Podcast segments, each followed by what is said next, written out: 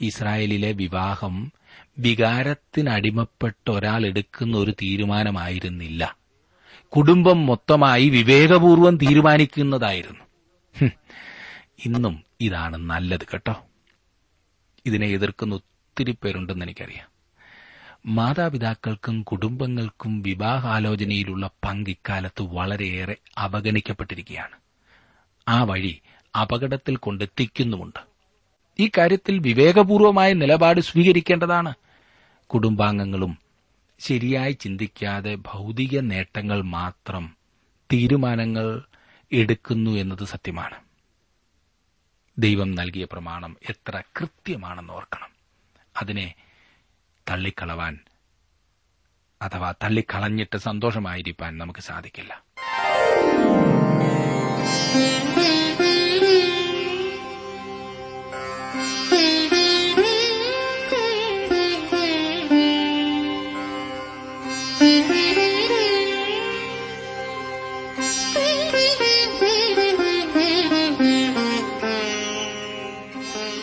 T W ആറിന്റെ വേദപഠന class ആരംഭിക്കുകയാണ്. ജീവസന്ദേശം.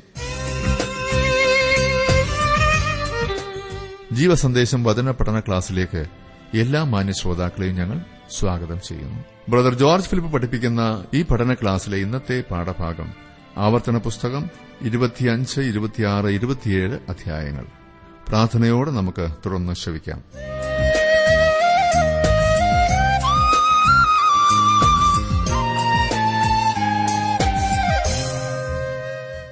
താങ്കളെ ഏറ്റവും അധികം ഇഷ്ടപ്പെടുന്ന കാര്യം. എന്താകുന്നു എന്നൊന്ന് പറയാമോ? അങ്ങനെ ഇതുവരെ ചിന്തിച്ചിട്ടില്ല എന്നായിരിക്കും ചിലരുടെ വാദം. അങ്ങനെ ചിന്തിച്ചിട്ടില്ല എങ്കിൽ. ഇപ്പോൾ അങ്ങനൊന്ന് ചിന്തിക്കുവാൻ സമയമെടുത്താലും.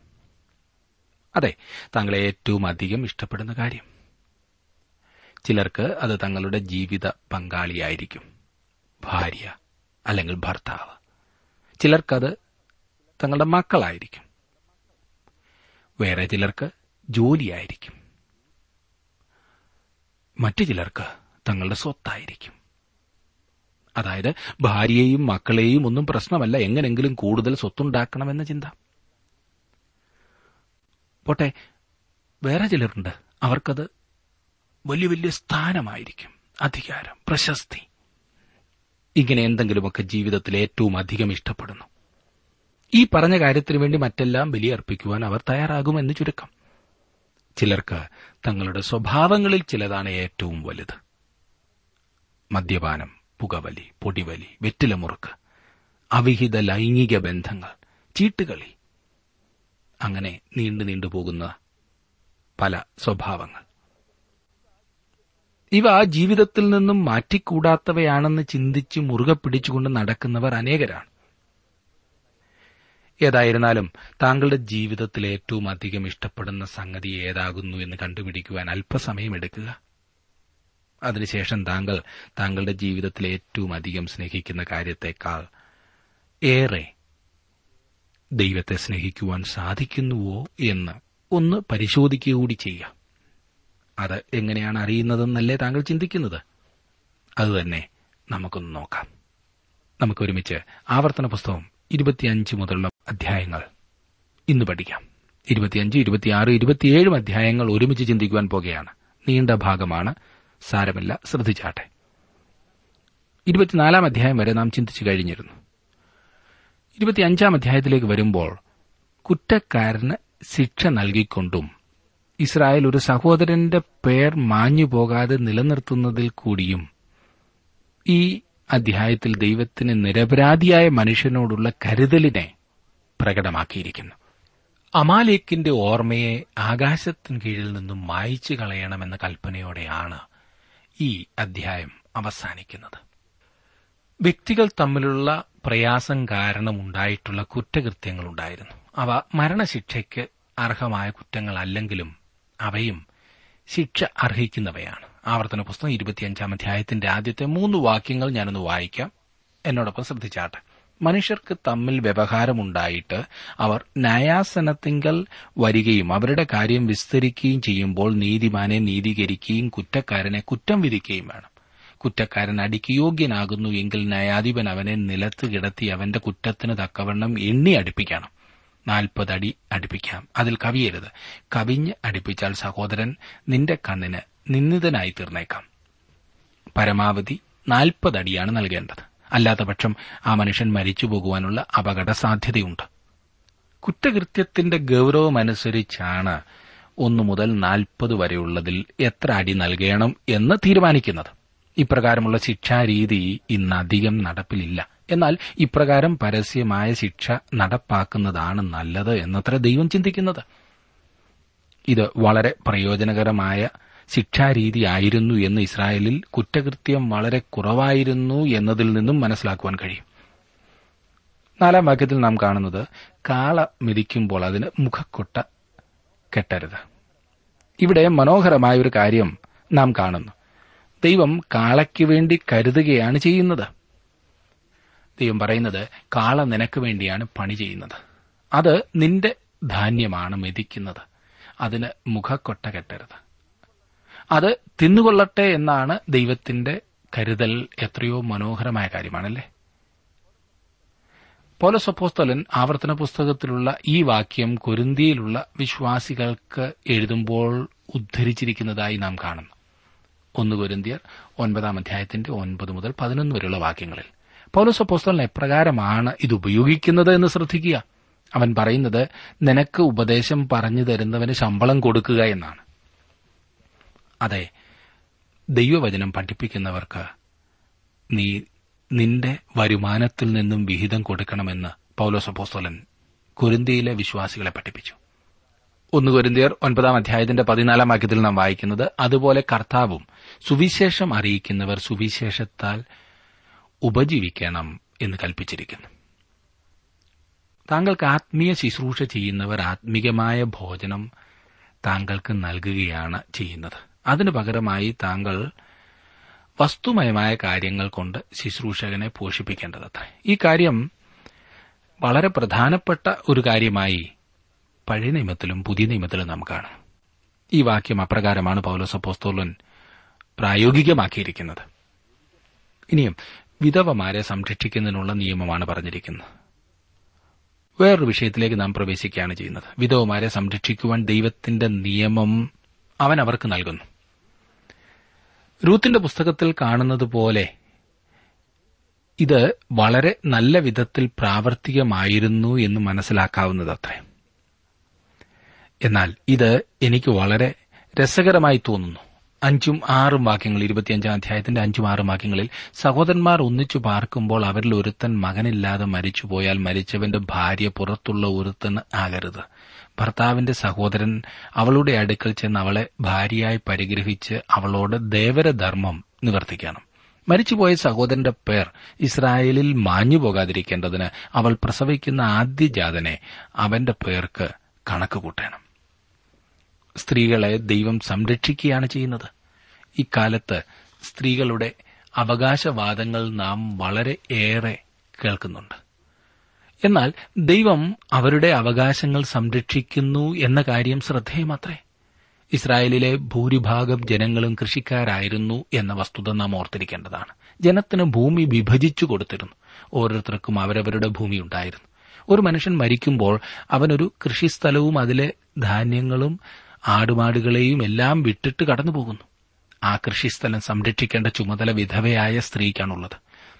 വേറെ ഗോത്രത്തിൽപ്പെട്ടവനോ പരദേശിയോ ആയ ഒരു മനുഷ്യൻ അവളെ വിവാഹം കഴിക്കാൻ താൽപര്യപ്പെടുന്നു എന്ന് വിചാരിക്കുക.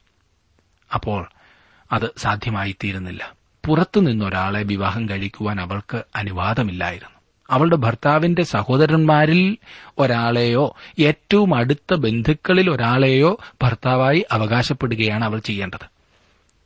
ഏഴാം വാക്യത്തിൽ നാം കാണുന്നു സഹോദരന്റെ ഭാര്യയെ പരിഗ്രഹിപ്പാൻ അവന് മനസ്സില്ലെങ്കിൽ അവൾ പട്ടണവാതിൽക്കൽ മൂപ്പന്മാരുടെ അടുക്കൽ ചെന്ന് എന്റെ ദേവരന് തന്റെ സഹോദരന്റെ പേർ ഇസ്രായേലിൽ നിലനിർത്തുവാൻ ഇഷ്ടമില്ല. എന്നോട് ദേവരധർമ്മം നിവർത്തിപ്പാൻ മനസ്സില്ല എന്ന് പറയണം. സഹോദരനോ അടുത്ത ബന്ധുവിനോ അവളെ വിവാഹം കഴിപ്പാൻ ഇഷ്ടമില്ലെങ്കിൽ അവൾക്ക് അവനെ ന്യായപീഠത്തിന്റെ മുൻപാകെ കൊണ്ടുപോകുവാൻ കഴിഞ്ഞിരുന്നു എന്ന കാര്യം ശ്രദ്ധിക്കുക. എട്ട് മുതൽ പത്ത് വരെയുള്ള വാക്യങ്ങളിലേക്ക് വരുമ്പോൾ നാം കാണുന്നത് അപ്പോൾ അവന്റെ പട്ടണത്തിലെ മൂപ്പന്മാർ അവനെ വിളിപ്പിച്ച് അവനോട് സംസാരിക്കണം. എന്നാൽ ഇവളെ പരിഗ്രഹിപ്പാൻ എനിക്ക് മനസ്സില്ല എന്ന് അവൻ ഖണ്ണിച്ചു പറഞ്ഞാൽ അവന്റെ സഹോദരന്റെ ഭാര്യ മൂപ്പന്മാർ കാണുക അവന്റെ അടുക്കൽ ചെന്ന് അവന്റെ കാലിൽ നിന്ന് ചെരുപ്പഴിച്ച് അവന്റെ മുഖത്ത് തുപ്പി സഹോദരന്റെ വീട് പണിയാത്ത പുരുഷനോട് ഇങ്ങനെ ചെയ്യുമെന്ന് പ്രത്യുത്തരം പറയണം. ചെരുപ്പഴിഞ്ഞവന്റെ കുടുംബം എന്ന് ഇസ്രായേലിൽ അവന്റെ കുടുംബത്തിന് പേർ പറയും. അതെ അവൻ അവളെ വിവാഹം കഴിക്കുവാൻ വിസമ്മതിച്ചാൽ അവൾക്ക് അവനെ കോടതി കയറ്റാമായിരുന്നു. പട്ടണവാതുക്കളായിരുന്നു അക്കാലത്ത് ന്യായാധിപന്മാർ ഇരുന്നിരുന്നത്. അവൾ തന്റെ കഥ മൂപ്പന്മാരോട് പറയും. വിധവയായ സ്ത്രീയെ വിവാഹം കഴിപ്പാൻ അവന് സമ്മതം ഇല്ല എന്നതിനാൽ അവനെ ശിക്ഷിക്കും. നിയമമനുസരിച്ച് പ്രവർത്തിപ്പാൻ അവൻ വിസമ്മതിക്കുന്നതുകൊണ്ട് അവൻ അപമാനിക്കപ്പെടും. അവൻ തന്റെ സഹോദരനോടും കുടുംബത്തോടും ഗോത്രത്തോടും ജാതിയോടും ദൈവത്തോടു പോലും വിശ്വസ്തനായിരിക്കുന്നില്ല എന്ന വസ്തുതയാണ് അതിൽ നിന്നും വെളിപ്പെടുന്നത്. ആ മനുഷ്യൻ നിന്ദിതനായിത്തീരുന്നു. ദൈവം വിധവയെ എപ്രകാരം സംരക്ഷിച്ചിരുന്നു എന്നതിന്റെ മനോഹരമായ ഒരു ഉദാഹരണമാണിത്. രൂത്തിന്റെ പുസ്തകത്തിൽ നാം ഇത് വളരെ വ്യക്തമായി പഠിക്കുന്നു. അന്ന് ഈ നിയമം എപ്രകാരം പ്രാബല്യത്തിൽ വന്നിരുന്നു എന്ന് അവിടെ നമുക്ക് കാണുവാൻ കഴിയും. ഇസ്രായേലിൽ ഈ നിയമത്തിന്റെ പ്രാധാന്യം എന്തായിരുന്നു എന്ന് നിങ്ങൾക്ക് ഊഹിക്കാമോ? വിവാഹമെന്ന് പറയുന്നത് ഒരു കുടുംബകാര്യമായിരുന്നു. ഒരൽപ്പം ഭാവന ചെലുത്തിയാൽ ഇപ്രകാരം പറയരുതോ? എഫ്രീം മലനാട്ടിൽ പാർത്തിരുന്ന ഒരു യുവാവ് ഒരു ദിവസം വൈകുന്നേരം വീട്ടിൽ വന്ന് പറയുകയാണ് ഞാൻ കല്യാണം കഴിക്കുവാൻ പോവുകയാണ്. അതിന് പെൺകുട്ടിയെ എന്തിയെ എന്ന് വീട്ടിലുള്ളവർ ചോദിച്ചാൽ ആ അതൊക്കെ ഞാൻ കണ്ടുവച്ചിട്ടുണ്ട്. ഒടുവിൽ അവനെല്ലാം വിശദമായി പറഞ്ഞപ്പോൾ വീട്ടുകാർക്ക് ഒട്ടും യോജിക്കുവാൻ കഴിയുന്നതല്ല. അപ്പോൾ ഈ യുവാവിന്റെ അനുജന്മാർ എന്തു പറയുമായിരിക്കുമെന്നറിയാമോ? ചേട്ടാ കല്യാണം കഴിച്ചു. പക്ഷെ ചേട്ടൻ പോയി നല്ല ഒരു ചെക്കപ്പ് നടത്തി കുറേനാൾ ജീവിച്ചിരിക്കുമെന്ന് ഉറപ്പുവരുത്തിയിട്ട് വേണം. നാളെ ആ പെണ്ണ് വിധവയായാൽ നമ്മുടെ സമൂഹത്തിലെ നിയമത്തെ ലംഘിക്കേണ്ടി വന്നാലും ഞങ്ങളാരും അവളെ കല്യാണം കഴിക്കില്ല എന്ന് പറഞ്ഞാൽ ഇസ്രായേലിലെ വിവാഹം വികാരത്തിനടിമപ്പെട്ട ഒരാൾ എടുക്കുന്ന ഒരു തീരുമാനമായിരുന്നില്ല. കുടുംബം മൊത്തമായി വിവേകപൂർവം തീരുമാനിക്കുന്നതായിരുന്നു. ഇന്നും ഇതാണ് നല്ലത് കേട്ടോ. ഇതിനെ എതിർക്കുന്ന ഒത്തിരി പേരുണ്ടെന്ന് എനിക്കറിയാം. മാതാപിതാക്കൾക്കും കുടുംബങ്ങൾക്കും വിവാഹാലോചനയിലുള്ള പങ്ക് ഇക്കാലത്ത് വളരെയേറെ അവഗണിക്കപ്പെട്ടിരിക്കുകയാണ്. ആ വഴി അപകടത്തിൽ കൊണ്ടെത്തിക്കുന്നുമുണ്ട്. ഈ കാര്യത്തിൽ വിവേകപൂർവമായ നിലപാട് സ്വീകരിക്കേണ്ടതാണ്. കുടുംബാംഗങ്ങളും ശരിയായി ചിന്തിക്കാതെ ഭൗതിക നേട്ടങ്ങൾ മാത്രം തീരുമാനങ്ങൾ എടുക്കുന്നു എന്നത് സത്യമാണ്. ദൈവം നൽകിയ പ്രമാണം എത്ര കൃത്യമാണെന്ന് ഓർക്കണം. അതിനെ തള്ളിക്കളവാൻ അഥവാ തള്ളിക്കളഞ്ഞിട്ട് സന്തോഷമായിരിക്കാൻ നമുക്ക് സാധിക്കില്ല. കുടുംബങ്ങളെ ബന്ധപ്പെടുത്തി നിർത്തുന്നതിനും വിധവുമാരെ സംരക്ഷിക്കുന്നതിനും ഭൂമിയുടെ സംരക്ഷണത്തിനും ദൈവം വെച്ച രീതി ഇതാണ്. ഈ വിധത്തിൽ ഭൂമി എന്നും ഒരു കുടുംബത്തിന്റെ വകയായിത്തീരുന്നു. അവരെ സംബന്ധിച്ചിടത്തോളം ഇത് നല്ല ഒരു നിയമമായിരുന്നു. അടുത്ത വാക്യത്തിൽ കഠിനമായ ഒരു ശിക്ഷയെക്കുറിച്ച് പറഞ്ഞിരിക്കുന്നു. അളവും തൂക്കവും കൃത്യമായിരിക്കണമെന്നും ദൈവം തന്റെ ജനത്തോട് കൽപ്പിക്കുന്നു. അവരുടെ വ്യാപാര രംഗങ്ങളിൽ അവർ വിശ്വസ്തരായിരിക്കണമായിരുന്നു. അമാലേക്കിന്റെ ന്യായവിധിയെക്കുറിച്ചാണ് തുടർന്ന് നാം കാണുന്നത്. ഇസ്രായേൽ മക്കൾ മിശ്രയും വിട്ടുപോന്നപ്പോൾ അമാലിയക്കർ അവരെ ആക്രമിക്കുന്നതിനെക്കുറിച്ച് പുറപ്പാട് ദിവസം പതിനേഴാം അധ്യായത്തിൽ നാം വായിക്കുന്നുണ്ട്. അമാലിയക്കർ മരുഭൂമിയിൽ കൂടാരം മാറ്റി മാറ്റി അടിച്ച് സഞ്ചരിച്ചിരുന്ന ഒരു കൂട്ടരായിരുന്നു. ഇരുപത്തിയഞ്ചാം അധ്യായത്തിന്റെ പതിനേഴ് മുതൽ പത്തൊൻപത് വരെയുള്ള വാക്യങ്ങളിൽ നാം വായിക്കുന്നത് നിങ്ങൾ മിസ്രൈമിൽ നിന്ന് പുറപ്പെട്ടു വരുമ്പോൾ വഴിയിൽ വെച്ച് അമാലേക്ക് നിന്നോട് ചെയ്തത്. അവൻ ദൈവത്തെ ഭയപ്പെടാതെ വഴിയിൽ നിന്റെ നേരെ വന്ന് നീ ക്ഷീണിച്ചും തളർന്നും ഇരിക്കുമ്പോൾ നിന്റെ പിൻപിൽ പിന്നണിയിലുള്ള ബലഹീനരെ ഒക്കെയും സംഹരിച്ച കാര്യം തന്നെ ഓർത്തുകൊള്ളുക. ആകയാൽ നിന്റെ ദൈവമായ യഹോവ നിനക്ക് അവകാശമായി അടക്കുവാൻ തരുന്ന ദേശത്ത് ചുറ്റുമുള്ള നിന്റെ സകല ശത്രുക്കളെയും നിന്റെ ദൈവമായ ഹോവ നീക്കി നിനക്ക് സ്വസ്ഥത തന്നിരിക്കുമ്പോൾ നീ അമാലേക്കിന്റെ ഓർമ്മയെ ആകാശത്തിന് കീഴിൽ നിന്ന് മായ്ച്ചു കളയണം. ഇത് മറന്നുപോകരുത്. രഫീദീമിൽ വെച്ച് അമാലേക്കർ ഇസ്രായേൽ മക്കളെ ആക്രമിച്ചു. ആ യുദ്ധസമയത്താണ് മോശ പർവതത്തിൽ കയറുകയും അഹറൂനും ഹൂറും അവന്റെ കൈ ഉയർത്തിപ്പിടിച്ചുകൊണ്ടിരുന്ന് പ്രാർത്ഥിക്കുകയും ചെയ്തത്. അവന്റെ കൈ താണിരുന്നപ്പോൾ അവർ തോറ്റു. അവസാനം അമാലിയക്കരുടെ മേൽ അവർക്ക് ജയം കിട്ടി. ഞാൻ അമാലിയക്കിന്റെ ഓർമ്മ ആകാശത്തിന്റെ കീഴിൽ നിന്ന് അശേഷം മായ്ച്ചു കളയുമെന്ന് യഹോവ അപ്പോൾ തന്നെ പറഞ്ഞിരുന്നു. ഞാൻ നേരത്തെ സൂചിപ്പിച്ചതുപോലെ അമാലേക്ക് ജഡത്തെയാണ് കാണിക്കുന്നത്. അതായത് ആദാമിൽ നിന്നും നമുക്ക് ലഭിച്ച പാപത്തിന്റെ വീഴ്ചയ്ക്ക് വിധേയമായ സ്വഭാവമാണത്. ഈ പഴയ സ്വഭാവം മാറേണ്ടതാണെന്നത്രേ ദൈവത്തിന്റെ ആഗ്രഹം. ആ സ്വഭാവവുമായി സ്വർഗത്തിൽ പോകുക സാധ്യമല്ല. ദൈവത്തോട് ഒരിക്കലും അനുസരണം കാണിപ്പാൻ കഴിയാത്ത ഒരു പഴയ സ്വഭാവമാണ് എനിക്ക് നിങ്ങൾക്കുമുള്ളത്. റോമാലേഖനം പഠിക്കുമ്പോൾ ഈ വിഷയത്തെക്കുറിച്ച് വിശദമായി നാം ചിന്തിച്ചതത്രേ. അമാലേഖ് ജഡത്തിന്റെ ഉദാഹരണമാണ്. നാം ഈ ജീവിതത്തിലായിരിക്കുന്നിടത്തോളം ജഡത്തിൽ നിന്ന് ഒഴിഞ്ഞു മാറുവാൻ കഴിയുകയില്ല. യഹോവയുടെ സിംഹാസനത്താണ. യഹോവയ്ക്ക് അമാലേക്കിനോട് തലമുറ തലമുറയായി യുദ്ധമുണ്ട് എന്ന് അവൻ പറഞ്ഞു എന്ന് പുറപ്പാട് ദിവസം പതിനേഴാം അധ്യായത്തിന്റെ പതിനാറാം വാക്യത്തിൽ നാം വായിക്കുന്നു. ജഡത്തെ നിന്ദിച്ചുകൂടാ എന്ന് ഇരുപത്തിമൂന്നാം അധ്യായത്തിൽ നാം കണ്ടുവല്ലോ. അതിഭക്തരായി തീർന്നതുകൊണ്ടോ? ഒറ്റപ്പെട്ട് കഴിയുവാൻ തീരുമാനിക്കുന്നതുകൊണ്ടോ അടിച്ചമർത്തുവാൻ ശ്രമിക്കുന്നതുകൊണ്ടോ നമുക്ക് ജഡത്തെ അതിജീവിക്കുവാൻ കഴിയുകയില്ല. അങ്ങനെ ചെയ്യുന്നതുകൊണ്ട് ഒന്നും സാധിക്കയില്ല നേരെ മറിച്ച് നമ്മിൽ ഓരോരുത്തരിലും ഒരു പോരാട്ടം നടക്കുന്നുണ്ട് എന്ന വസ്തുതയാണ് നാം മനസ്സിലാക്കിയിരിക്കേണ്ടത്. അത് ആത്മാവും ജഡവും തമ്മിലുള്ള പോരാട്ടമാണ്. ജഡാഭിലാഷം ആത്മാവിനും ആത്മാഭിലാഷം ജഡത്തിനും വിരോധമായിരിക്കുന്നു. നിങ്ങൾ ഇച്ഛിക്കുന്നത് ചെയ്യാതെ വണ്ണം അവ തമ്മിൽ പ്രതികൂലമല്ലോ എന്ന് ഗലാത്തിലേഖനം അഞ്ചാം അധ്യായത്തിന്റെ പതിനേഴാം വാക്യത്തിൽ നാം വായിക്കുന്നു. പോരാട്ടം നടത്തി ജഡത്തെ നമുക്ക് കീഴടക്കുവാൻ കഴിയുകയില്ല. ദൈവത്തിന്റെ ആത്മാവിന് നമ്മെ തന്നെ വിധേയപ്പെടുത്തുന്നതിൽ കൂടി മാത്രമേ ജഡത്തെ അതിജീവിക്കുവാൻ കഴിയൂ. നമ്മുടെ ജീവിതത്തിൽ ആത്മാവിന്റെ ഫലങ്ങൾ ഉളവാക്കുവാൻ ദൈവത്തിന്റെ ആത്മാവിനെ സാധ്യമാകുകയുള്ളൂ. അതെ ദൈവത്തിന്റെ ആത്മാവിന് വിധേയപ്പെട്ട് ജീവിക്കുന്നതാണ് അനുഗ്രഹത്തിന്റെ ജീവിതം. ഇനി നമുക്ക് ആവർത്തന പുസ്തകം ഇരുപത്തിയാറാം അധ്യായത്തിലേക്ക് വരാം. ഞാൻ അല്പം വേഗത്തിൽ പോകുന്നത് കൊണ്ട് ബുദ്ധിമുട്ടില്ലല്ലോ. ശ്രദ്ധിച്ച് വായിക്കുകയും പഠിക്കുകയും ചെയ്യുവാൻ നിങ്ങൾ മറക്കരുത്. ആദ്യ ഫലങ്ങൾ കാഴ്ചയപ്പം ഇതിനെയൊക്കെ സംബന്ധിച്ച മനോഹരമായ ആചാരമാണ് ഈ ഇരുപത്തിയാറാം അധ്യായത്തിൽ വിവരിച്ചിരിക്കുന്നത്. ഭൂമിയുടെ വിളവ് മുഴുവൻ ദൈവത്തിങ്കൽ നിന്നാണ് വരുന്നത് എന്ന കാര്യം മനസ്സിലാക്കിക്കൊണ്ട് അവനോടുള്ള നന്ദി പ്രകടിപ്പിക്കുവാൻ ഇസ്രായേൽ മക്കൾ ആദ്യ ഫലത്തിന്റെ ഒരു ഭാഗം ദൈവത്തിന് കാഴ്ചയായി കൊണ്ടുവന്നിരുന്നു.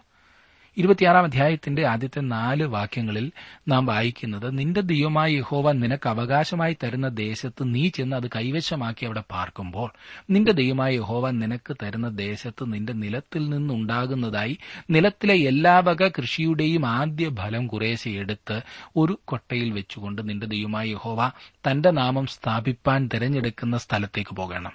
അന്നുള്ള പുരോഹിതന്റെ അടുക്കൽ നീ ചെന്ന് അവനോട് നമുക്ക് തരുമെന്ന് യഹോവ നമ്മുടെ പിതാക്കന്മാരോട് സത്യം ചെയ്ത ദേശത്ത് ഞാൻ വന്നിരിക്കുന്നു എന്ന് നിന്റെ ദൈവമായ യഹോവയോട് ഞാൻ ഇന്ന് ഏറ്റുപറയുന്നു എന്ന് പറയണം.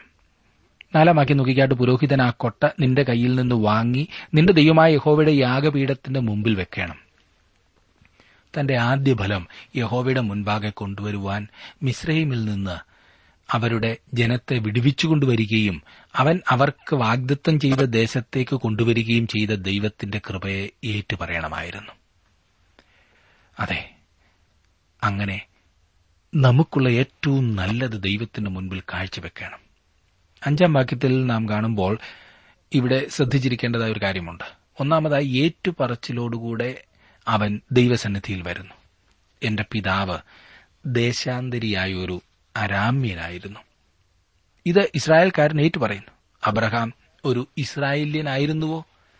വാസ്തവത്തിൽ അബ്രഹാം ഇസ്രായേലിയൻ അല്ലായിരുന്നു. ഇസ്ഹാക്കിന്റെ കാര്യമോ? അവനും ഇസ്രായേല്യൻ അല്ലായിരുന്നു സൂക്ഷ്മമായി പറഞ്ഞാൽ യാക്കോബും ഒരു ഇസ്രായേല്യൻ അല്ലായിരുന്നു മിസ്രൈമിലേക്ക് പോയ ജനം അരാമ്യരായിരുന്നു. അബ്രഹാം ഇസ്മായേല്യനായിരുന്നു. ഇതിൽ കൂടുതലായി ഒരു ഇസ്രായേല്യൻ ആയിരുന്നില്ല. അവനൊരു അരാമ്യനായിരുന്നു.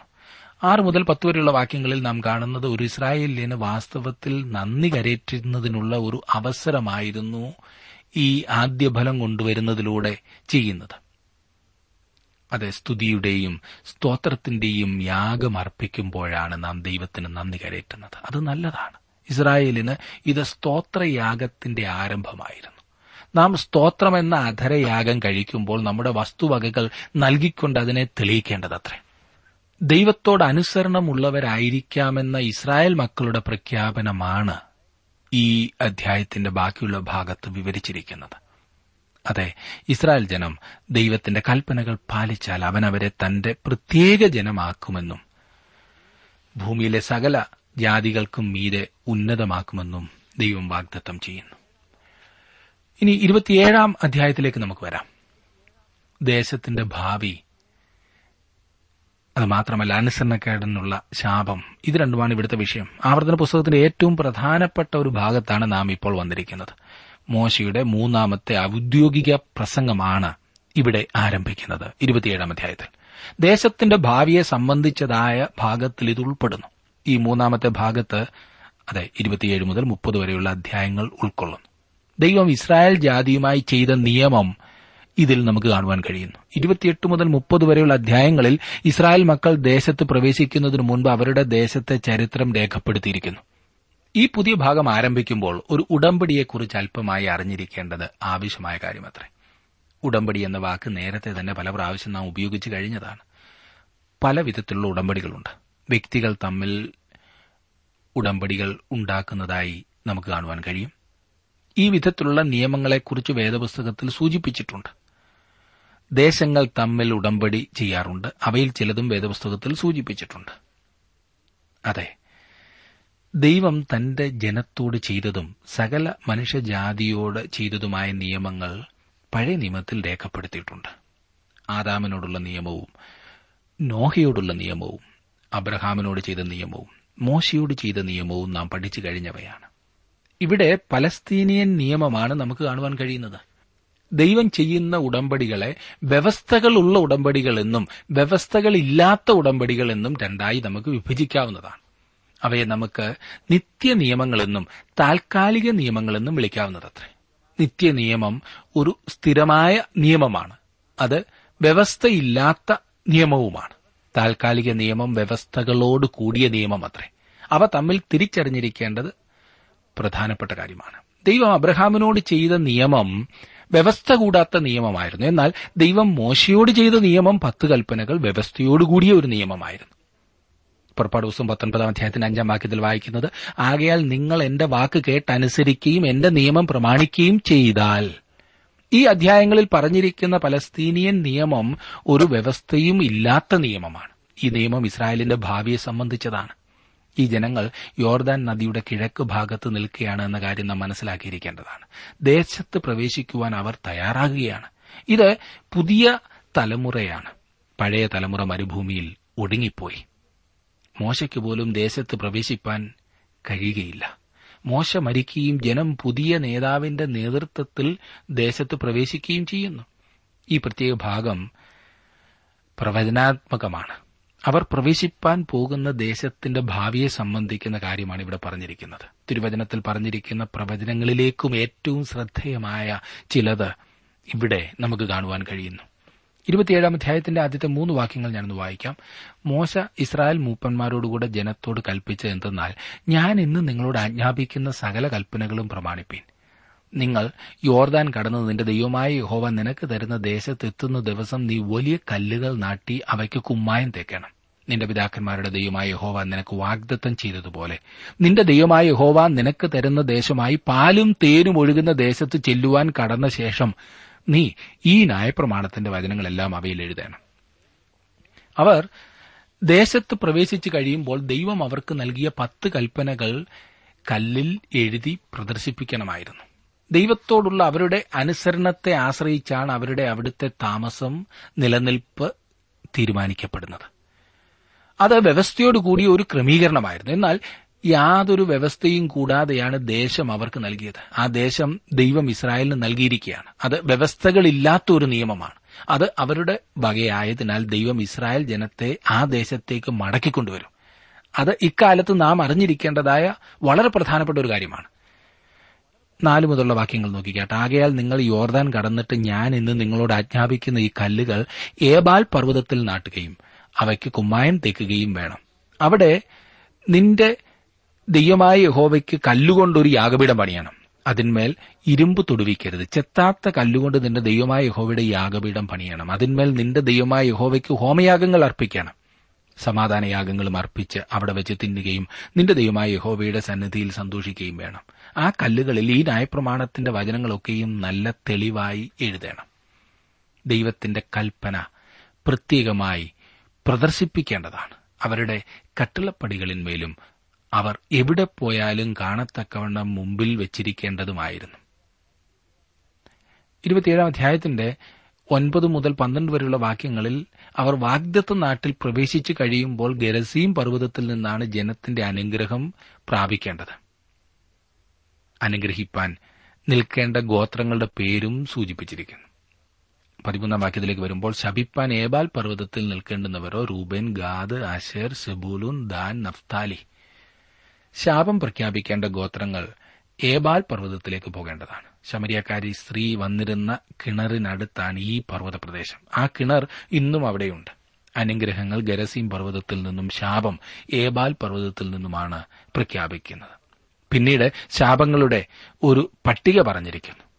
അവർ ദേശത്ത് പ്രവേശിച്ച് കഴിഞ്ഞ ശേഷമുള്ള അവരുടെ അവിടുത്തെ വാസം വ്യവസ്ഥയോടുകൂടിയതാണ് ഓരോ തലമുറയും കുടികിടപ്പുകാരാണ്. അവർ വാടക കൊടുക്കേണ്ടതാണ് എന്ന് വേണമെങ്കിൽ പറയാവുന്നതാണ്. ദൈവമാണ് ദേശത്തിന്റെ ഉടമസ്ഥൻ. അതിന് കൊടുക്കേണ്ടതായ വാടക ദൈവത്തോടുള്ള അനുസരണമാണ്. എന്നാൽ ഇസ്രായേൽ ജാതിക്ക് ആ ദേശം നിത്യ അവകാശമായി നൽകിയിരിക്കുന്നതിനാൽ ഇസ്രായേൽ മക്കൾ വെറും കുടികിടപ്പുകാരല്ല. എന്നിരുന്നാലും ഒരു തലമുറ ദൈവത്തെ അനുസരിക്കാതെ ഇരുന്നാൽ ദേശം അവരുടെ നിത്യ അവകാശമായിരുന്നാൽ പോലും ആ തലമുറയെ ദേശത്തുനിന്ന് പുറത്താക്കി കളയും അതുകൊണ്ടത്രേ ഇത് ഇന്ന് ഭൂമുഖത്ത് ആ കൊച്ചു പ്രദേശം വളരെ ശ്രദ്ധേയമായ സ്ഥലമായിരിക്കുന്നത്. പന്ത്രണ്ട് ശാപങ്ങളെക്കുറിച്ച് ഇവിടെ പറഞ്ഞിട്ടുണ്ട്. അവ വ്യക്തമായതിനാൽ അതിനെക്കുറിച്ച് വിശദീകരിക്കുവാൻ ഞാൻ താൽപര്യപ്പെടുന്നില്ല. പത്ത് കൽപ്പനകളിൽ ആദ്യത്തെ രണ്ട് കൽപ്പനകളെ സംബന്ധിക്കുന്നത് ആകുന്നു ഈ പതിനഞ്ചാം വാക്യത്തിൽ നാം കാണുന്നത്. ഇതിന്റെ ഒടുവിലത്തെ വാക്യത്തിൽ നാം കാണുന്നത് ഇരുപത്തിയാറാം വാക്യത്തിൽ ഈ ന്യായപ്രമാണത്തിലെ വചനങ്ങൾ പ്രമാണമാക്കി അനുസരിച്ച് നടക്കാത്തവൻ ശപിക്കപ്പെട്ടവൻ. ജനമെല്ലാം ആമേൻ എന്ന് പറയണം. ഈ അധ്യായത്തിലെ വാക്യങ്ങൾ വായിച്ചാൽ അവയെല്ലാം പത്ത് കൽപ്പനകളുടെ ഒരു ആവർത്തനം പോലെ നമുക്ക് തോന്നാം. അതെ ദൈവം താൻ തന്റെ ജനത്തിന് നൽകിയതായ കൽപ്പന വീണ്ടും ആവർത്തിക്കുന്നതിന് കാരണമുണ്ട്. നാം ഓരോരുത്തരും അതെത്രമാത്രം ഗൗരവമായി കാണേണ്ടതുണ്ട് എന്ന് കാണിക്കുവാനാണ്. എന്നെ ശ്രദ്ധിക്കുന്ന പ്രിയ സുഹൃത്തെ താങ്കളുടെ ജീവിതത്തിൽ ദൈവവചനത്തിന് എത്രമാത്രം പ്രാധാന്യം നൽകി അനുസരിക്കുന്നുണ്ട്? അങ്ങനെ അനുസരിക്കുവാൻ ദൈവകരങ്ങളിലേക്ക് സമർപ്പിക്കില്ലേ? ദൈവം അതിനായി താങ്കളെ സഹായിക്കട്ടെ.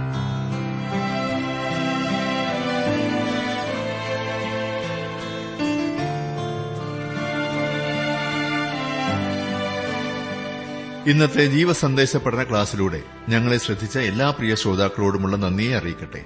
ദൈവവചനം കൃത്യമായി ക്രമമായി പഠിക്കുവാൻ ലഭിച്ചിരിക്കുന്ന ഈ അസുലഭ അവസരം പ്രയോജനപ്പെടുത്തുകയും സ്നേഹിതരെ അതിനായി ഉത്സാഹിപ്പിക്കുകയും ചെയ്യുക. അഭിപ്രായങ്ങളും നിർദ്ദേശങ്ങളും പ്രാർത്ഥനാ വിഷയങ്ങളും ഞങ്ങളെ അറിയിക്കുക. ഈ പുസ്തകത്തിന്റെ വിഷയവിഭജനം audio C D S D card എന്നിവ ആവശ്യമെങ്കിൽ ഞങ്ങളുമായി ബന്ധപ്പെടുക. ഞങ്ങളുടെ വിലാസം ജീവസന്ദേശം പോസ്റ്റ് ബോക്സ് നമ്പർ മൂന്ന് തിരുവല്ല അഞ്ച് Keralam. Phone zero four six nine two seven zero zero two eight four. Mobile nine four four seven seven six seven three seven eight. ഞങ്ങളുടെ email address Malayalam T T V at radio eight eight two dot com. വെബ്സൈറ്റിലും ഞങ്ങളുടെ programme ലഭിക്കുന്നതാണ്. ഞങ്ങളുടെ website W W W dot radio eight eight two dot com.